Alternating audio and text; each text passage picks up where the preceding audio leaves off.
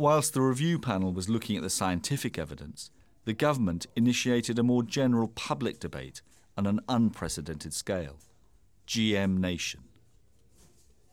We believed that we should try to construct something that was quite different from conventional consultation, which does actually tend to be a sort of instruction and half-listen exercise, into one in which the government would be fully committed to an open process of discussion and dialogue, and also committed to listening and to taking it into account what they heard when they came to make decision. So that really was quite innovative, and we had no knowledge of anything that had been attempted in the UK before, or even internationally, quite along those lines. There had been public debate. Public debate is going on all the time about these issues, and it was particularly going on about the GM issue out there in society.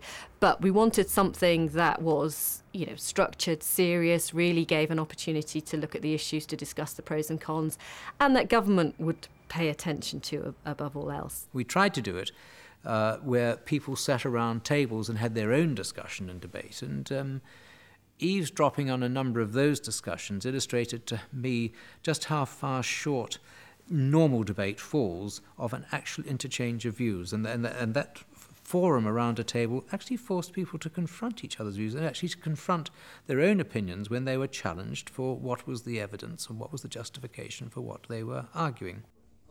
However, there were those who questioned the government's real level of commitment. It was laughable. I thought it was laughable, and everybody else that I knew thought it was. But, I mean, it was interesting. If you think this is the way things are put together, it was scary, I found, in it, because it was so amateur. As I was saying, they had a cartoonist there who was not there to depict the activities. He was there to capture the essence of our debates, which he didn't manage to do, I'm afraid. I think we ran the debate on empty the whole time. There was not a sufficient budget to do the job properly.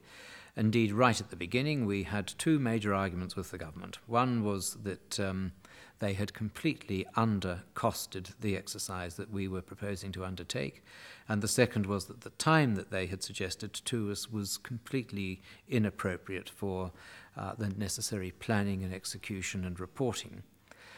We succeeded to some extent on both of those arguments. We had a doubling of the budget and we had a significant extension of the time. Neither of those concessions was won easily. It was parsimonious, it was cheese paring, it was done to a limited degree. And I think the reason for that is because, quite honestly, the government didn't actually want too many people getting into this debate. After 6 weeks of public meetings all over the UK, the steering committee retired to write their report on the British public's attitudes. The ball was now firmly in the government's court. We emphasised very strongly from the beginning it was not a referendum, and we also pressed Margaret Beckett to make a clear statement of what use the government would make of the outcome of the debate. And that was vital, because as I went round the countryside trying to encourage people to participate, I had to answer that question. Is this a put-up job by the government purely as a smokescreen?